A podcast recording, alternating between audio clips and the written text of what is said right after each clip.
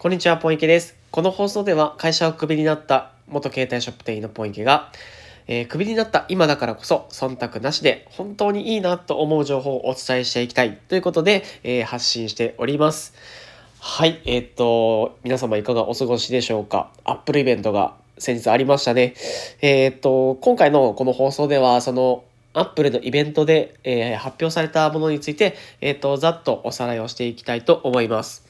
はい、先日の Apple イベントで、発表されたものが、大きく、3つあります。3製品あります。っていうのが、ですね、M1 チップっていう、Apple 自体が独自で作ったチップが発表されました。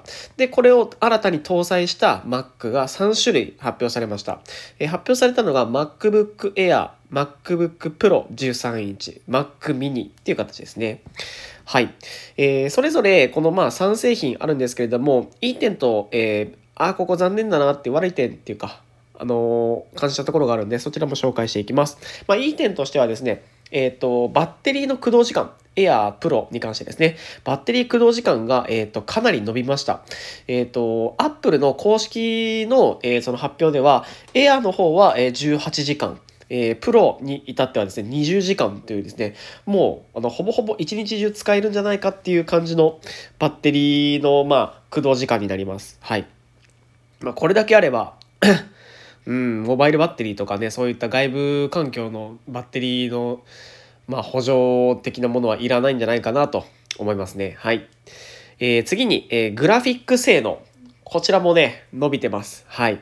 で、同じく、Apple のホームページを見るとですね、MacBook Air の方でもなんと 4K の編集が余裕でサクサクできるらしいです。はい。これはね、実際にやってみないとわからないところは多いと思いますが。はい。はい。で、3つ目ですね。はい。性能とかバッテリーの駆動時間増えたんですけど、なのに、お値段据え置きっていうところですね。これは嬉しいですね。はい。やっぱりノートパソコンとかで一番何を重視するかっていうと、やっぱり電池持ちだったりとか、あとはその作業する上でのその性能っていうのもやっぱりそうですよね。はい。ただそういったところは2つとも爆発的に上がっているにもかかわらず、お値段は据え置きっていうのは、僕はかなりいいなと思いました。はい。で、逆にちょっと微妙だったところ、はい、これを紹介していきますと、これも3つあります。1つ目、USB-C 端子が、2つしか搭載されていない。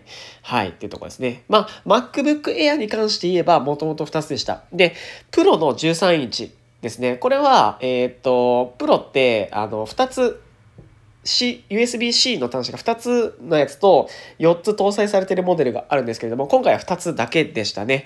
ちょっとここは残念でした。将来的にね、4つのモデルに関しても、その M1 チップ搭載したものがね、とか、その Apple 独自のチップ搭載したものが入れば、いいなと思いました。はい。ですね。はい。で、2つ目、eGPU 使えないってところですね。はい。この eGPU っていうのは、動画編集とかをする人以外は多分使わないと思うんですけども、ゴリゴリに。はい。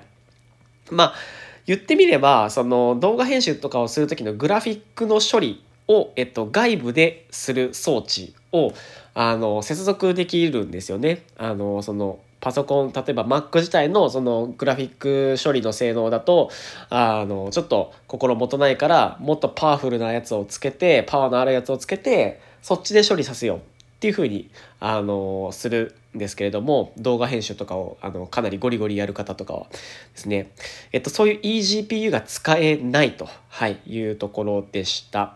はい。3つ目ですね。こちらに関しては、今回その16インチのMacBook Pro に関してはお預けっていう形ですね。はい。